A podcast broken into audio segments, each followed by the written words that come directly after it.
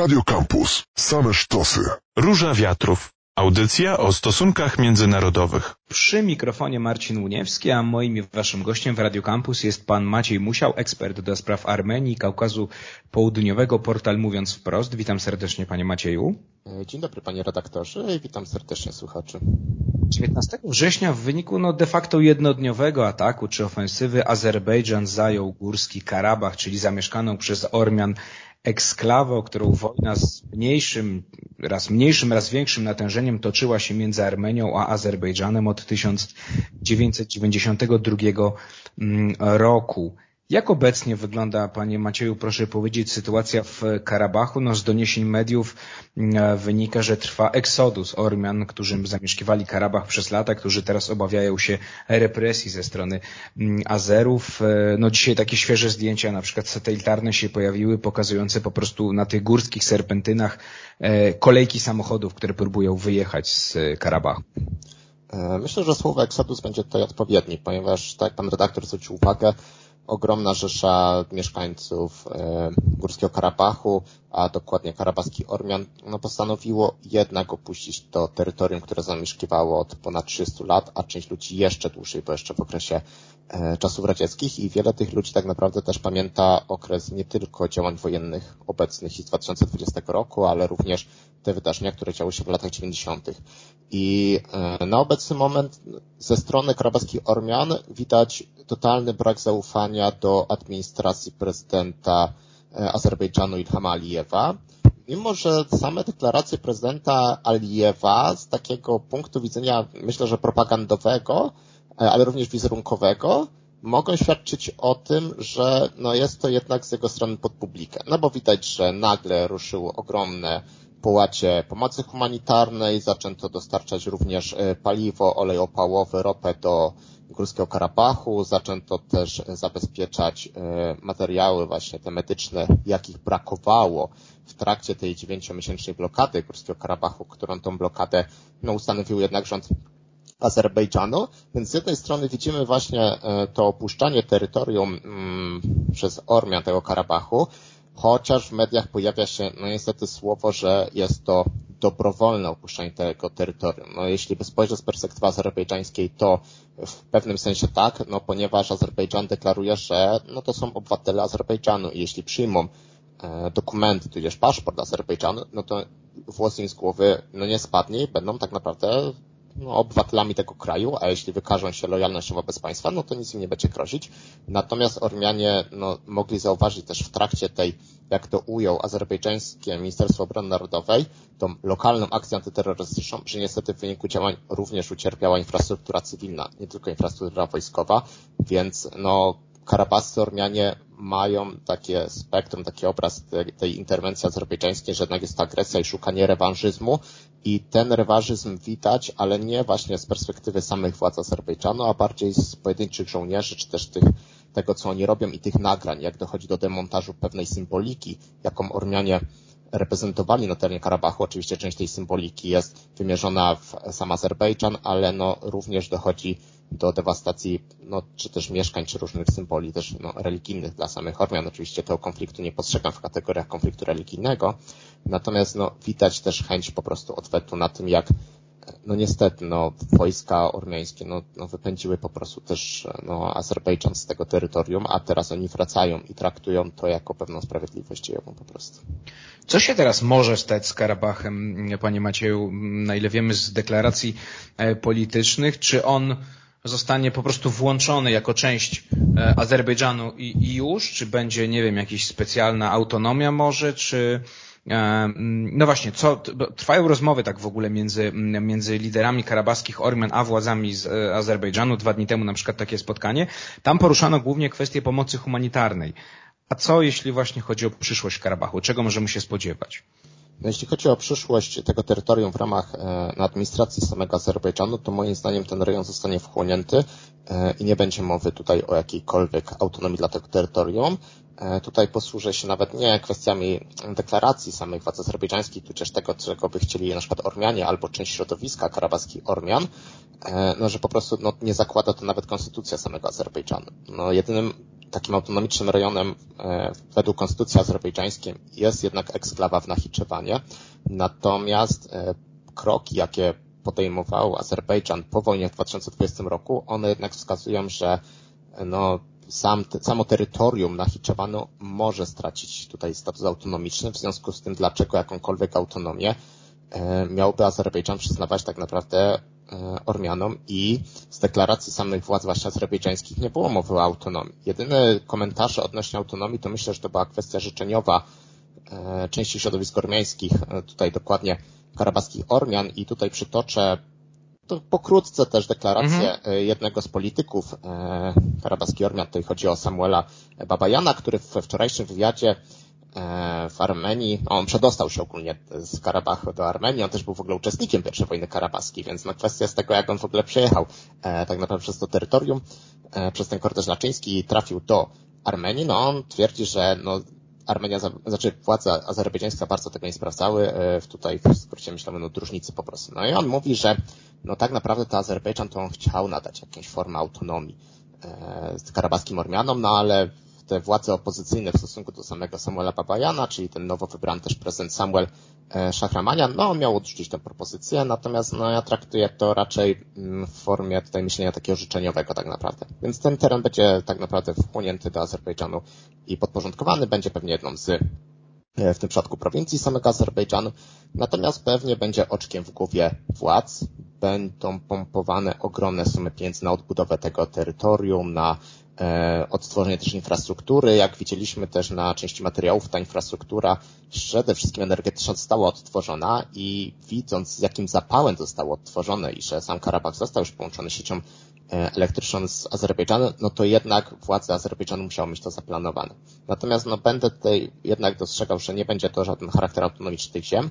Na pewno będzie to pewna też wizytówka, myślę, że dla władz Azerbejdżanu, bo pokażą, że w okresie rządów karabaskich Ormian, jak oni tutaj mówią, władze Azerbejdżanu, jednak terrorystów dla nich, to, że w trakcie władzy tych terrorystów nawet regionu nie byli w stanie odbudować i tak naprawdę, że to jest ich wina, bo oni zakorzenili nienawiść do Azerbejdżan, a sami Ormianie Karabasy, to w sumie nie powinni mieć nic, nie powinni po prostu mieć żadnych pretensji do Azerbejdżanu. Więc to też będzie pokazane pewnie za kilka lat, że dla opinii oczywiście międzynarodowej, że patrzcie, jak my odbudowaliśmy ten rejon i my chcieliśmy, żeby Ormianie współżyli pokojowo z nami. Natomiast była to ich indywidualna, zdaniem Azerbejdżanu, indywidualna decyzja, że nie chcą na tym terytorium mieszkać. Natomiast też dodam, że nie dziwię im się, bo jednak życie pod autorytarnymi rządami prezydenta Alijewa, gdzie ten system jednak jest bardzo represyjny i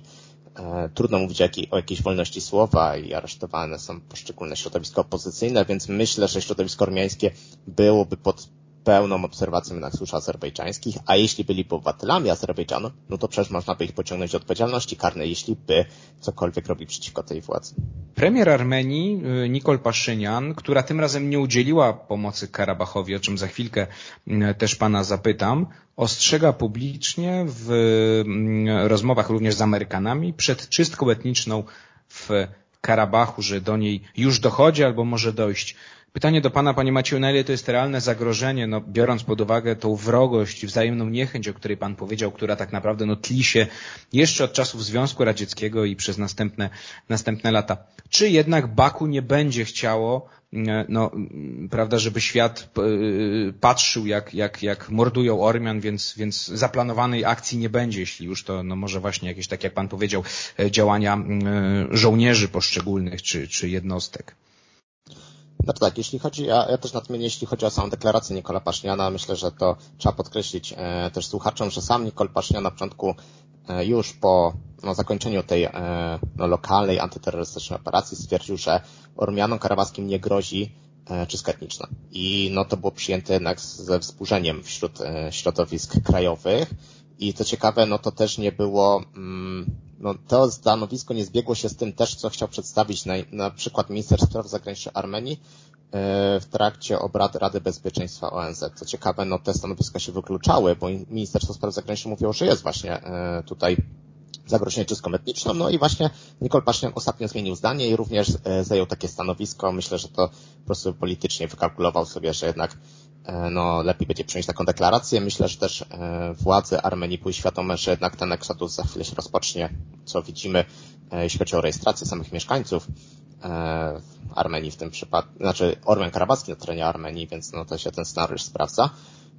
Co do samej przyszłej jeszcze konfrontacji, myślę, że na obecny moment jednak Azerbejdżan nie będzie podejmował na obecny moment żadnych kroków militarnych. On może co najwyżej podejmować kroki militarne wobec grup karabachskich Ormian, tych sił samoobrony, które postanowiły nie złożyć broni i być może jeszcze będzie dochodzić do jakichś niewielkich starć, ale tylko i wyłącznie o charakterze lokalnym. Natomiast no, deklaracja samego prezydenta Alijewa, wspieranego poniekąd przez prezydenta Erdogana, no, świadczy jednak o tym, że no, Azerbejdżan chce koegzystować wraz z Armenią w sposób pokojowy i zakłada również no, wciągnięcie jednak Armenii w ten projekt korytarza zangezurskiego i samego też połączenia infrastrukturalnego przez ten teren, no ponieważ no, prezydent Erdogan i Alijew zadeklarowali, że będzie tworzone połączenie kolejowe od miasta Kars w Turcji, to jest północno-wschodnia część Turcji, w stronę właśnie tego Nachiczewanu, czyli tej eksklawy azerbejdżańskiej, która jest no, wciśnięta notabene pomiędzy Iran, Armenię i też Turcję. No i myślę, że jeśli tutaj ten odcinek zostanie wybudowany i będzie rozstrzygała się kwestia, czy ten odcinek hipotetycznie będzie przebiegał przez teren Armenii, no z czym Armenia się nie chce zgodzić, bo ona nie chce puścić żadnej drogi eksterytorialnej, która nie będzie pod jej kontrolą. No czy też Turcja wybierze jednak wariant, o którym mówi, żeby ta trasa jednak tego, ta trasa kolejowa, ale ogólnie też trasy infrastrukturalne i same szlaki komunikacyjne w ramach między innymi też korytarza środkowego, czyli tego przebiegu towarów z Chin przez Azję Środkową, przez Kaukaz i Turcję do Europy, a żeby włączyć w to Iran, chociaż no myślę, tutaj kwestia jest tego, na ile Iran będzie w ogóle patrzeć pozytywnie na takie deklaracje i czy będzie w ogóle je uznawał za realne tak naprawdę. Więc ja bym na razie bym nie widział, żeby do jakiejś eskalacji dalej dochodziło. Natomiast dobrze, że premier Paszynian też wywiera presję na no tutaj, no co by nie mówić, ale również na partnerów zachodnich. No, ponieważ niestety partner rosyjski stosuje taką metodę, no zależy poprzez których też polityków oczywiście, no taką trochę politykę dobrego jego policjanta, bo tak naprawdę teraz to tylko Rosja obwinia Nikola Paszyniana, a Nikol Paszynian prosi właśnie między innymi Stany Zjednoczone, ale też stronę francuską, strona niemiecka też się w to włączyła, no żeby jednak właśnie zadeklarować integralność terytorialną Armenii, żeby pomóc w przypadku tego kryzysu humanitarnego, no przed którym mimo wszystko jesteśmy, jeśli wszyscy Ormianie opuszczą Górski Karabach, więc myślę, że do kolejnych starć nie dojdzie, no bo Nikolowi Paszynianowi nie zależy na tym, bo od początku właśnie tej operacji Karabachu, która rozpoczęła się 19 września, Nikol Paszynian mówił, żadnych wojsk armeńskich nie ma na terenie Karabachu, nie udzielimy bezpośredniego wsparcia wojskowego. No właśnie, panie Macieju, to zatrzymajmy się tutaj. Czemu tym razem, powiedzmy tak, Armenia Karabachu nie uznawała oficjalnie jako niepodległego państwa, natomiast no, oczywiście wspierała materiałowo czy też militarnie Karabach przez lata zmagań, również w roku 2020. No właśnie, czemu tym razem Armenia nie pomogła Ormianom karabachskim? Czy to jest kwestia właśnie pamięci tej przegranej wojny i niechęci angażowania się, wiedząc, że ma się po prostu słabsze siły? Czy coś jeszcze tutaj za tym stoi? Myślę, że jedna kwestia, że jednak ta przewaga militarna Azerbejdżanu jest miażdżąca i no Armenia nie była w stanie tak naprawdę nadrobić zaniedbań jeszcze z okresu rządów tzw. klanu karabachskiego, więc te zakupy broni dopiero Armenia dokonywała, co ciekawe od Indii, no bo od Rosji to by też chętnie Armenia oczywiście kupiła broń, no ale z uwagi na inwazję rosyjską na Ukrainę około $100 milionów jest zamrożonych, jakie zapłaciła Armenia Rosji w celu zakupienia właśnie sprzętu wojskowego, no i te pieniądze tak naprawdę sobie wiszą. Więc Armenia tak naprawdę no, w pewnym sensie w akcie może i desperacji, no bo od kogo w sumie ma kupować broń? No od Zachodu trudno, jeśli jest w ramach dalej OPZ-u, czyli tej struktury tego rosyjskiego NATO, że tak to ujmę w cudzysłowie, no tym bardziej też od Francji byłby problem, od Iranu też nie chcę, no bo też to wizerunkowo byłoby negatywnie postrzegane, więc wybór padł na Indię.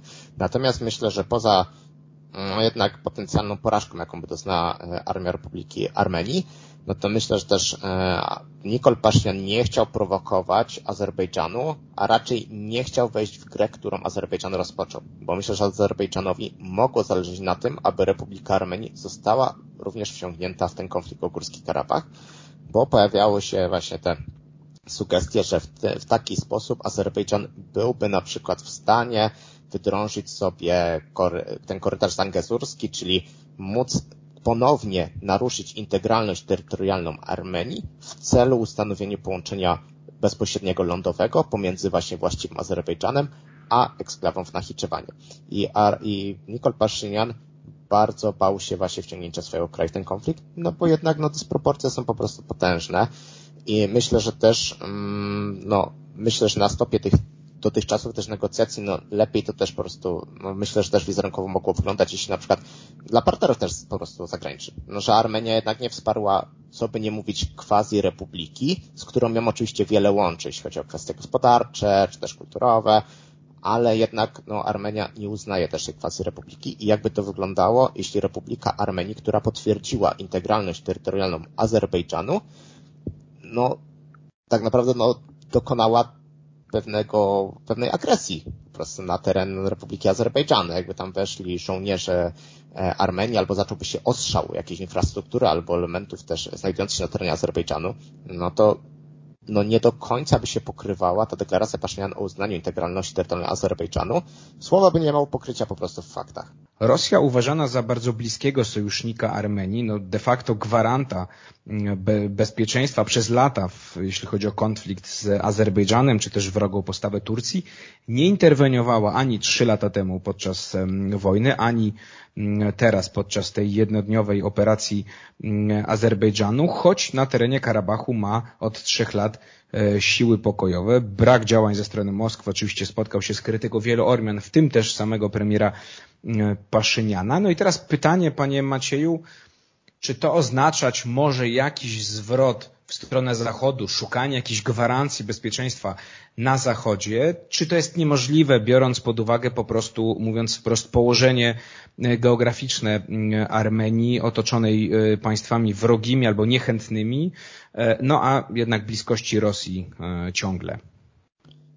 Myślę, że takie całkowite zerwanie z Rosją też jest w tym przypadku takim myśleniem życzeniowym, czy to myślę, że części środowisk w samej Armenii, ale również myślę, że partnerów zachodnich. Niestety jak było to widać po wojnie w 2020 roku, którą Azerbejdżan rozpoczął w celu odzyskania kontroli nad Górskim Karabachem, to widząc jaka była reakcja na przykład Rosji, jaka była reakcja Zachodu, tutaj było widać, że poza takim głębokim zaniepokojeniem, to niestety ze strony partnerów zachodnich nie pojawiły się żadne deklaracje. Ja mam wrażenie, że nawet Zachodowi mogło to w pewnym sensie odpowiadać, że Rosja tam wprowadziła swoje siły pokojowe i że to ona zatrzyma ten konflikt, a Zachód nie musiał się tak naprawdę w tą kwestię angażować. I jest to bardzo istotne, bo Zachód zaczął się angażować bardziej na Kaukazie Południowym w kontekście konfliktu armeńsko-azerbejdżańskiego w marcu 2022 roku, czyli już po inwazji rosyjskiej na Ukrainę. I to się zbiegło też z eskalacją, jaka miała miejsce w Górskim Karabachu. Tam był konflikt, jeśli chodzi o... To były te graniczne starcia. Tam został też Górski Karabach odcięty od, tutaj z tym przedpędem, od gazu i energii elektrycznej. Więc mimo wszystko może Rosja nie jest najlepszym partnerem i myślę, że daje ciała na wielu polach i słusznie Nikol Paszynian może mieć do Rosji pretensje, że nie była w stanie w trakcie wrześniowych starć ubiegłego roku zająć jednoznaczne stanowiska, że to Azerbejdżan jest agresorem i okupuje część terytorium Armenii, ale niestety w tym przypadku jedyną stroną, która w jakikolwiek sposób ma siły też wojskowe na terenie Kaukazu Południowego, jest w stanie w jakikolwiek sposób interweniować, mediować, to jest jednak Rosja.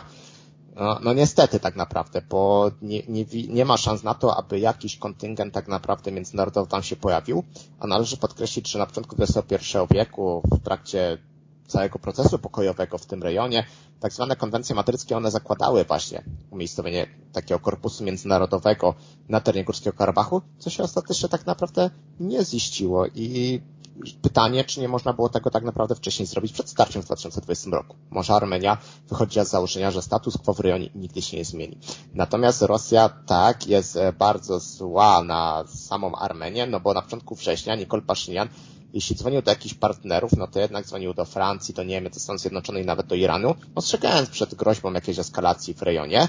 Natomiast bez przerwy w kolejnych wywiadach, czy to na scenie krajowej, czy też dla mediów zagranicznych, bez przerwy podkreślał to, że Rosja nie jest najlepszym gwarantem bezpieczeństwa dla Republiki Armenii, wręcz czasem stanowi zagrożenie dla samej Republiki Armenii i że nie wywiązuje się ze swoich zobowiązań, co no, odebrało oczywiście jako tutaj zniewagę Ministerstwa Spraw Zagranicznych Rosji i wielokrotnie podkreśla, że to Armenia jest właśnie odpowiedzialna za eskalację w rejonie, bo ona włączyła w proces pokojowy partnerów zachodnich. Jeśli by nie włączyła partnerów zachodnich w ten proces pokojowy, to nie byłoby takiej eskalacji, z jaką mamy tutaj do czynienia. I o tym też mówił Dmitrij Pieskow. Pokrętna logika rosyjska. Taki dobry policjant jakby temu. Powiedział, że Armenia to jest w sumie takie przyjazne państwo, dużo Ormian mieszka w Rosji, w sumie więcej niż w samej Armenii i że no my nie mamy nic przeciwko, żeby włączyć partnerów zachodnich w proces pokojowy, ale nie kosztem wypchnięcia naszych wpływów z tego regionu. Więc tutaj widać po prostu no tą właśnie pokrętną logikę Rosji, że jak coś złego się stało, no to oczywiście jest wina małej, biednej Armenii, która no mogła nas słuchać i być w sumie wasalem, a jak ona chce się wybijać na niezależność, no to właśnie mamy takie efekty, że Azerbejdżan zajmuje sobie Karabach, mamy eksodus ludności armeńskiej. No i szczególnie ci propagandyści też rosyjscy, jak Margarita Simonian, no wprost mówi, że no, wyzywa wręcz Nikola Paszyniana od Turków i mówi, że on jest odpowiedzialny za potencjalne ludobójstwo w tym obszarze i że trzeba właśnie protestować przeciwko Nikolowi Paszynianowi, żeby go obalić, bo ten, kto nie protestuje, to odpowiada właśnie za czystki i za ludobójstwo w Karabachu, więc widać tutaj z jednej strony takiego złego i dobroglinę we władzach rosyjskich, ale na kanwie propagandystów no to sprawa jest jasna, że mogą być inspirowane jakieś no, protesty, ale też bardzo delikatnie powiedziało Ministerstwo Spraw Zagranicznych Rosji, że to Zachód jest specjalistą od kolorowych rewolucji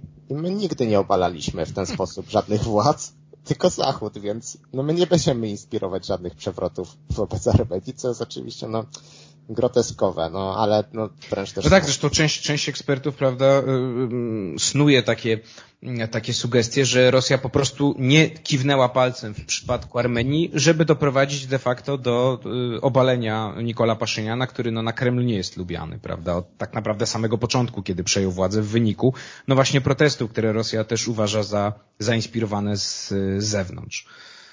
No tak, znaczy kwestia jest też taka, że no Nikol Paszynian oczywiście doszedł na kanwie rewolucji tak zwanej tej kolorowej do władzy w Armenii, ale gdzie pierwszą wycieczkę swoją zagraniczną no, zrealizował Nikol Paszynian? No oczywiście do Górskiego Karabachu, no to jest jasna sprawa, ale od razu pojechał do Moskwy. No to jest tak, że Nikol Paszynian też zerwał całkowicie z Rosją. Wręcz osób nawet mówi, że Nikol Paszynian bardzo dużo robił ustępstw w kierunku Rosji i że wręcz może Nikol Paszynian czuć niewdzięczność wobec Rosji, bo mimo tej całej narracji też zachodniej, jaką on deklarował, że zerwiemy oczywiście z Rosją, no to też rzeczywistość gospodarcza, polityczna i społeczna pokazała mu, że nie jest to możliwe po prostu. Natomiast co to jeszcze samej pomocy rosyjskiej. No trudno też oczekiwać... Tylko krótko, żeby... Panie Maćku, tak, prosiłbym minutę dosłownie. To powiem. Trudno, żeby Rosja się angażowała w pomoc Ormianów z Górskiego Karabachu, no skoro to jest tak naprawdę teren Azerbejdżanu. No nie było to ataku na Armenię tak naprawdę. No tak, to jest też kwestia, co by zrobiła Rosja, gdyby doszło do ataku na tą Armenię właściwą, oby do takiego ataku oczywiście nie doszło. Tutaj kropkę stawiamy. Maciej Musiał, ekspert do spraw Armenii i Kaukazu Południowego. Portal Mówiąc Wprost był moim i waszym gościem. Bardzo dziękuję panie Macieju za rozmowę. Dziękuję bardzo, życzę miłego dnia. To była Róża Wiatrów, ja się nazywam Marcin Łuniewski, a my się słyszymy w środę za tydzień. Radio Kampus. Same sztosy.